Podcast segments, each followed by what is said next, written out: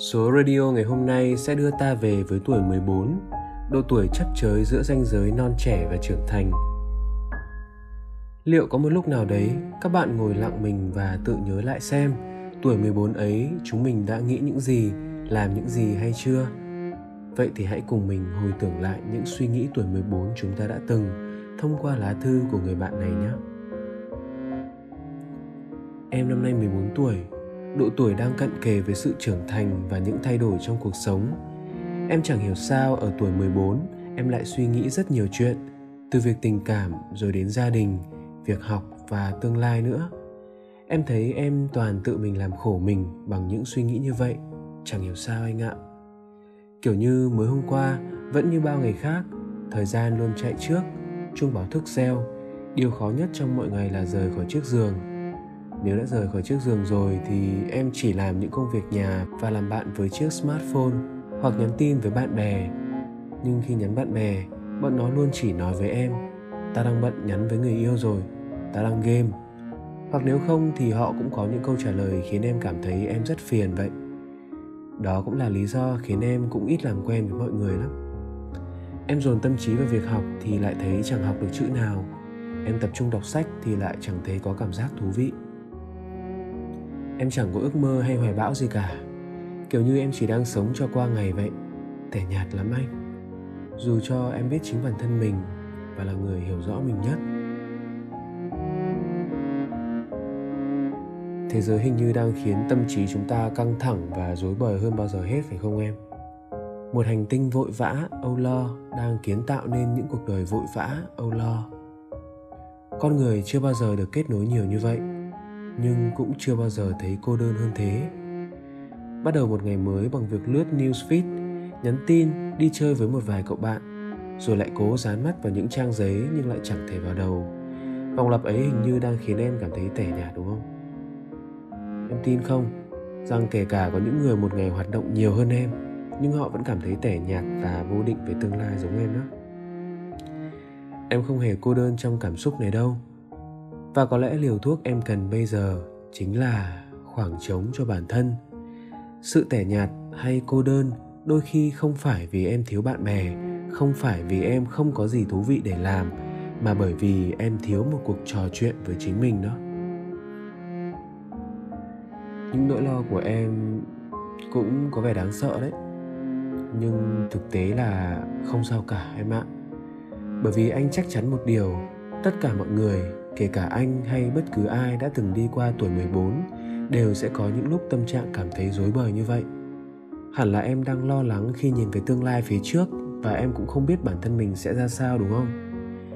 Chắc đã nhiều hơn một lần khi nhìn cuộc sống bất định ấy, em đã tự cho mình chỉ là một con số không tròn chỉnh, chẳng có gì cả, đúng chưa?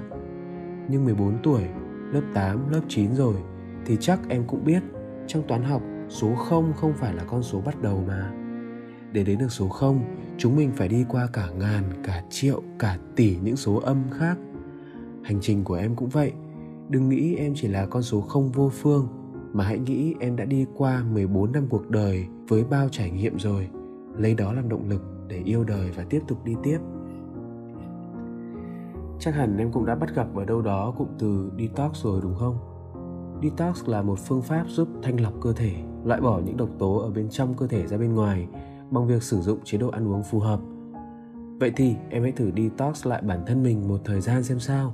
Nghỉ ngơi này, tách mình khỏi internet, smartphone và mạng xã hội một thời gian. Hình thành không gian riêng cho sự tĩnh lặng để ta có cơ hội trú mình trong không gian ấy, nghỉ ngơi, suy nghĩ và trò chuyện, tập trung lắng nghe xem bản thân mình thực sự muốn gì, thích gì và cần phải làm gì. Sự tĩnh lặng sẽ giúp chúng ta tìm lại chính mình để yêu thương và thấu hiểu. Thế giới chỉ có một, nhưng thế giới của bạn lại tùy thuộc vào bạn. Bạn chỉ cần thay đổi quan điểm để có thể thay đổi hành tinh của chính mình. Một phiên bản của lý thuyết đa vũ trụ nói rằng chúng ta tạo ra một vũ trụ mới với mọi quyết định chúng ta đưa ra. Đôi khi, bạn có thể sống trong một vũ trụ tốt hơn chỉ bằng cách lãng quên điện thoại trong 10 phút.